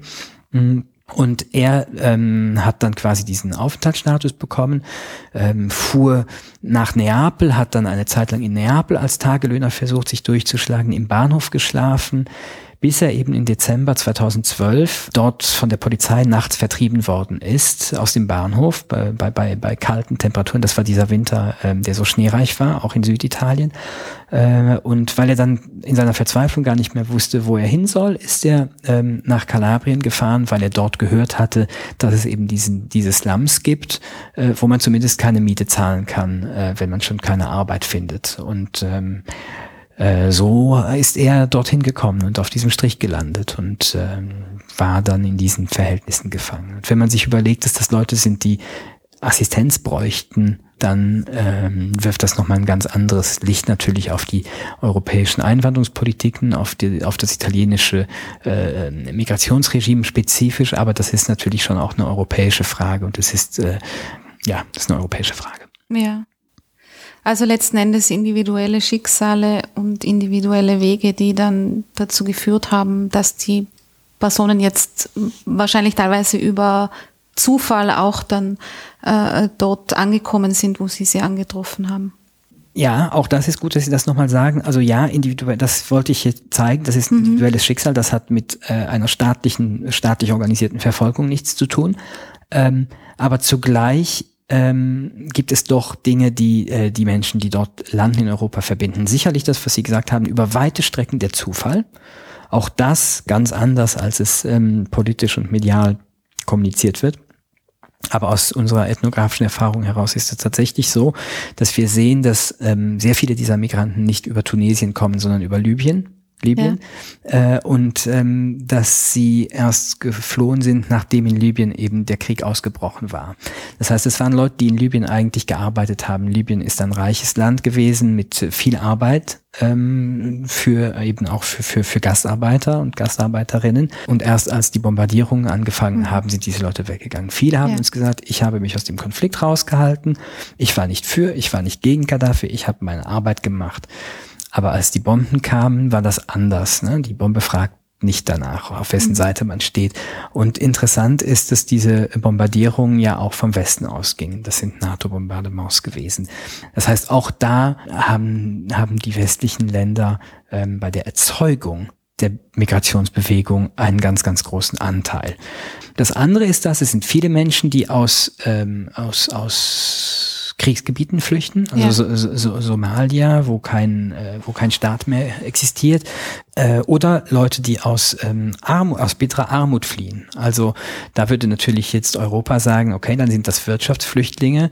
Mhm. Ähm, das ist etwas, das aus unserer Sicht, da spreche ich jetzt nicht nur für mich, sondern äh, für, für, für Kolleginnen in meinem Fach und darüber hinaus, dass das aus unserer Sicht eine, eine Trennung ist. Ähm, eine Trennung von Menschen in zwei Kategorien, die nicht äh, zulässig ist, weil sie eben nicht haltbar ist. Ja, das ist ja in, in, Österreich im Moment auch, äh, wird ja immer wieder davon gesprochen, von den einschlägig bekannten Vertretern von Parteien in diesem Zusammenhang, die davon sprechen, das sind 80 Prozent Wirtschaftsflüchtlinge. Ähm, die wollen ja bei uns nur, ich weiß nicht was, besseres Leben oder uns dann ja. Arbeitsplätze wegnehmen oder in was für Richtungen das dann immer geht. Genau. Und ähm, diese Trennung, also extreme Armut ist definitiv, müsste definitiv ein, Flucht, äh, ein Fluchtgrund ja. sein. Und was man übrigens da auch, weil Sie das jetzt angesprochen haben, auch ähm, ähm, erlebt, wenn man mit diesen Menschen spricht, so unterschiedlich die Schicksale sind, auch wenn es Einzelschicksale sind und zum Teil auch kollektive Schicksale ähm, sind, das ist das, dass die zum Teil keine Ahnung haben von Europa. Es gibt schon auch die, ich will das überhaupt nicht verheimlichen, die wirklich von Europa ähm, träumen. Ich habe einen unter diesen hunderten Menschen, mit denen ich gesprochen habe, einen äh, gehabt, der aus Ghana war, der dort Taxifahrer war, der dort 45 Euro am Tag verdient hat und der gesagt hat, ich bin nach Europa gekommen, weil ich ein besseres Leben wollte. Ein einziger, ja. Ähm, also das gibt es durchaus, aber die meisten haben keine Vorstellung von Europa. Und dieser Mann, der ist natürlich schwerst äh, äh, äh deprimiert darüber, dass er jetzt festsitzt mhm. in diesem Slum, weil hier verdient er äh, 150 Euro im Monat und er kommt aber nicht mehr zurück. Ne? Der sagt sogar, ich würde trotz der ganzen Scham, die mit der Rückkehr verbunden wäre, es nicht geschafft zu haben und so weiter, sofort gehen, wenn man mich denn ließe. Ja, aber das ist nicht vorgesehen. Ähm, aber die meisten nochmal haben kaum Vorstellung von Europa. Viele Menschen, ein anderer zum Beispiel, der aus dem Libyenkrieg ähm, geflohen ist, weil ihm sein Arbeitgeber die Überfahrt bezahlt hat, ähm, als der Krieg kam, äh, der wusste überhaupt nicht, dass er in Europa ist. Der dachte, dieses Boot bringt mich nach Tunesien auf dem Seeweg. Und als er in Lampedusa die weißen Polizeibeamten sieht, die ihm sagen, willkommen, der Krieg ist aus, wir sind in Europa, ist der, hat der einen Nervenzusammenbruch bekommen. Weil der sich sagt, ich habe zwischen mir und meiner Familie die Sahara, das war etwas, das macht man einmal in seinem Leben, nicht zweimal, und jetzt habe ich auch noch einen Ozean dazwischen. So hat er es genannt. Ja. ja. Ähm, Und das ist etwas, das ganz, ganz häufig ist. Also diese, dieses, dieses, dieses Bewusstsein, ja, in Europa gibt es Sozialstaaten und, und, und äh, Arbeitsverträge, das ist etwas, was viele überhaupt nicht wissen und was sie auch nicht unbedingt interessiert. Die sind froh, wenn sie überleben und wenn sie ein bisschen ähm, äh, Geld verdienen können. Also diese ganzen Diskurse, die halten wirklich diesem äh, empirischen Befunden oder diesem empirischen Überprüfungen einfach nicht stand. Also das heißt, dieses ganze, die kommen ins goldene Europa und wollen uns, ähm, uns wollen hier ein tolles Leben führen und ähm, verlassen deshalb ihre Heimat. Äh, das hat sich in ihren äh, in ihren Erfahrungen, die sie dort gemacht haben, nicht bestätigt. Keinesfalls. Ja. Keinesfalls auch wenn ähm, diese Menschen sicherlich ein ordentliches Leben wollen, wobei ich auch glaube, dass das ähm, äh, etwas ist, das ein Recht ist, ja. wenn ich mich richtig an die äh, ja, Erklärungen erinnere. Mhm. Ja, aber das finde ich einen, in, einen durchaus interessanten Befund, weil ich glaube, weil er sie immer so verkauft wird, unter Anführungszeichen. Oder von vielen vermutet wird, dass, dass, dass das die Motivation ist, aber letzten Endes geht es ums Überleben. Richtig, aber es gibt auch, äh, es geht auch, die Frage ist ja auch, ähm, ähm, was können wir äh, in Europa ähm, aus diesen Dingen lernen? Und die Frage ist schon die, ähm, äh, wieso passiert das eigentlich, die Sie ja vorhin gestellt haben? Und ich glaube, dass es schon einen sehr großen Zusammenhang gibt darin, eben ähm, einerseits die Menschen als amorphe Masse erscheinen zu lassen, andererseits eben diese extrem prekarisierten Arbeitsmärkte äh, verborgen zu halten und dann eben auf der noch äh, anderen Ebene äh, einfach äh, ähm, diese diese Bilder, die da so herumschwirren, einfach nicht zu dekonstruieren, ähm, sondern einfach zu sagen, das ist eigentlich ganz gut, so dieses äh, Fluartistik, sagt man französisch, ja, so dieses mhm. diese diese diese äh, irgendwie un, un, Unschärfe, ja, ähm, und das ist etwas, das, das ist, vielleicht ist das nur ein Detail, für mich ist es keiner. Ich bin Luxemburger Staatsbürger, bei uns gab es gestern ein Referendum, ähm, äh, ob man den Einwohnern und Einwohnerinnen ähm, äh, oder für einer bestimmten Gruppe von Einwohnerinnen, die nicht die Staatsbürgerschaft haben, auch das, äh, das Wahlrecht, äh, das aktive, ähm, geben soll. Das ist fulminant gescheitert, äh, was für mich persönlich jetzt äh, äh, sehr tragisch ist, aber was zugleich eben auch ähm, zeigt, äh, dass wir in Europa nicht bereit sind, noch dazu ähm, anzuerkennen, dass sich unsere Gesellschaften transformiert haben.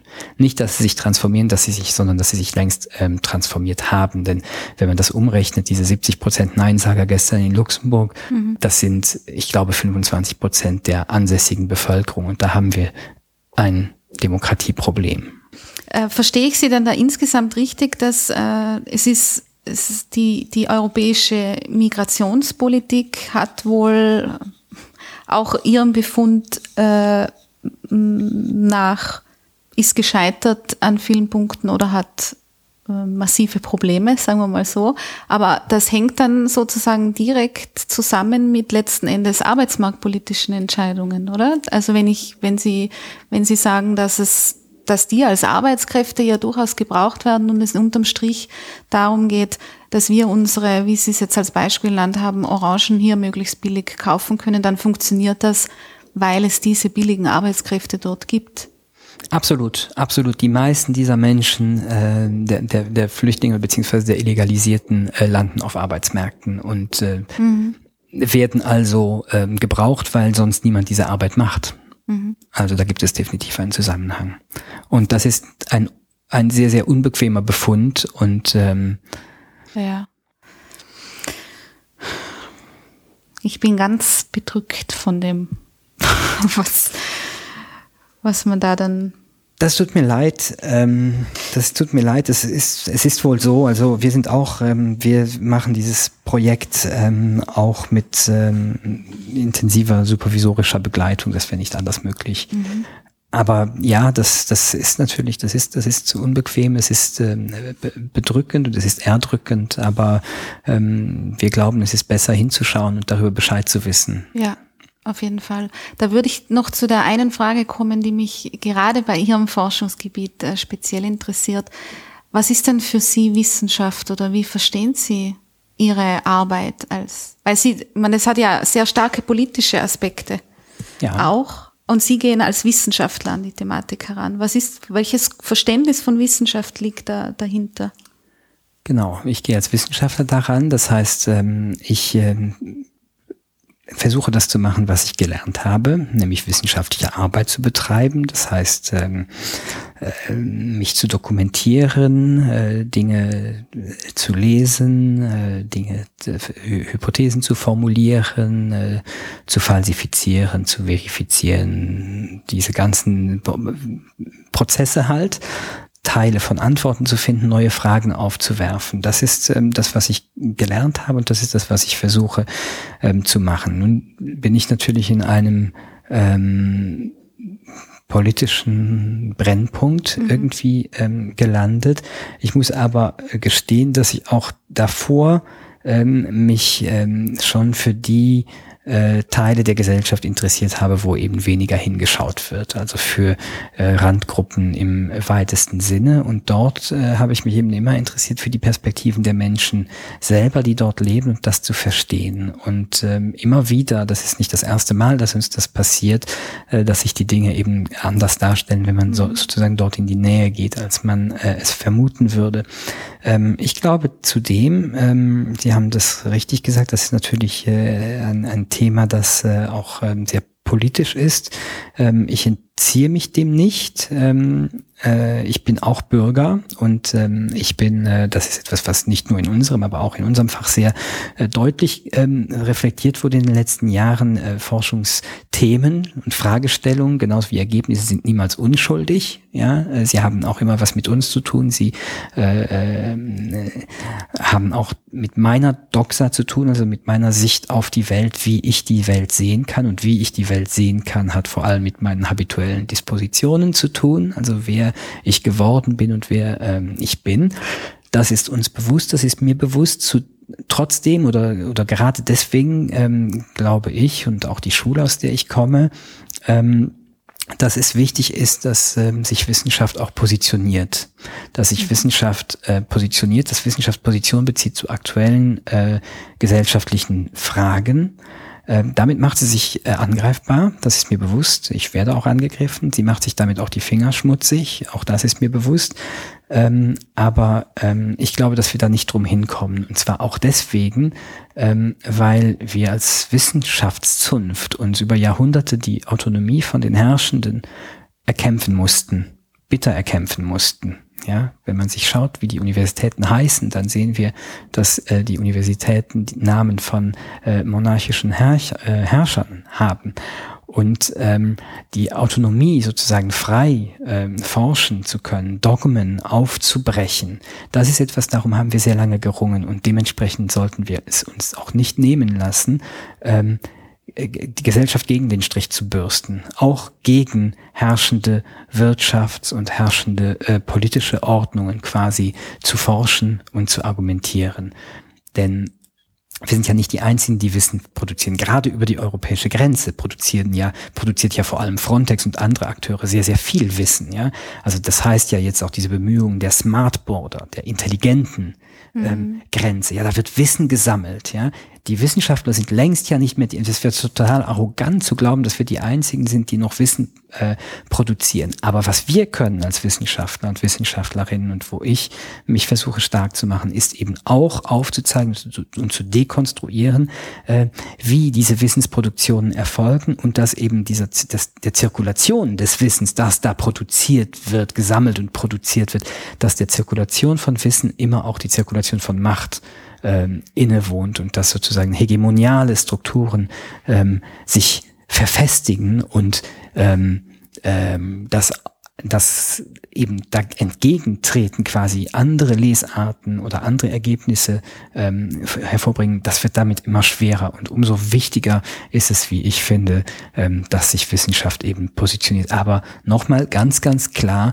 unter dem strengen Primat äh, der Wissenschaft und auch ähm, der Werturteilsfreiheit. Und deswegen habe ich auch vorhin ähm, nochmal über das Schockiertsein gesprochen. Mhm, mhm, Schockiert sein, das ist eins, aber dabei ähm, bleiben wir nicht stehen. Und die Ausstellung, die wir gemacht haben ähm, über ähm, Bitter Oranges, ja. also in Kalabrien, ähm, folgt sehr, sehr deutlich diesem ähm, Prinzip. Also die Texte, die wir haben, sind beschreibend. Wir beschreiben die Situation der Orangenproduktion. Wir beschreiben die Geschichten der Menschen, die uns, wie sie sie uns erzählt haben, krude, so wie es ist, ähm, und ohne es zu bewerten, aber durch das Nebeneinanderstellen quasi dieser Vielschichtigkeiten, dieser Widersprüche, genauso wie es in meinem Buch, ich es auch in meinem Buch gemacht habe, entsteht eben ein vielschichtiges Bild ähm, von Gesellschaft, was uns, glaube ich, eben ähm, diese etablierten äh, Deutungslogiken einfach kritisch hinterfragen lässt. Mhm. Und haben Sie den Eindruck jetzt auch mit der Ausstellung, den Sie, die Sie ähm, konzipiert haben zu der Situation in Kalabrien, dass es funktioniert? Was dass, dass, dass dieses ähm, Darstellen von der Situation, jetzt am Beispiel der Erntehelfer in, in Kalabrien, äh, in der Ausstellung zum Beispiel, wenn Menschen das sehen, die vielleicht dorthin kommen und von dem noch nichts wussten, und das sind ja sehr viele, wie Sie sagen, das wird ja eher, wird nicht äh, groß kommuniziert, dass das zu einem Umdenken führt man kann natürlich nicht in die Leute hineinschauen, aber was wir sehen, ist, dass die Ausstellung ähm, an den beiden Orten, wo sie bisher gezeigt worden ist, in Luxemburg und Innsbruck, mhm. sehr gut ankam. Mhm. Sie wurde sehr viel besucht, vor allem auch von Schulen, Schulklassen. Ähm, und sie geht jetzt noch an andere Orte. Also das Interesse auch an der Ausstellung ist groß. Das freut uns natürlich sehr. Mhm. Sie geht auch ähm, jetzt bald nach Italien. Das freut mich noch umso mehr. Ähm, äh, und die Menschen sind durchweg sehr betroffen, auch ähm, schockiert ähm, über das, äh, was sie sehen, über diese Verhältnisse ähm, und ähm, was wir so auch aus unserem Gästebuch äh, entnehmen und auch aus den Initiativen der Schulen, ähm, die ja mit uns dann wieder in Kontakt treten und sagen, wir haben jetzt die und die Initiative genommen, aber auch mit den Studierenden meines Pro-Seminars, die ähm, äh, gelernt haben, in den letzten zwei Semestern quasi Führungen anbieten zu können, die selber die mhm. Führung durch die Ausstellung mhm. gemacht haben, ähm, die haben auch eine Initiative jetzt ergriffen, ähm, sieht man, dass, dass, dass die Menschen ähm, äh, tatsächlich also viele der Menschen, die diese Ausstellung gesehen haben, zumindest äh, nicht damit einverstanden sind, dass ähm, die Lebensmittelproduktion auf diese Art und Weise funktioniert. Und da gibt es ganz unterschiedliche Initiativen, also von ähm, äh, äh Spendenaktionen, die ähm, man zwar auch ambivalent sehen muss, bis äh, hin eben zu äh,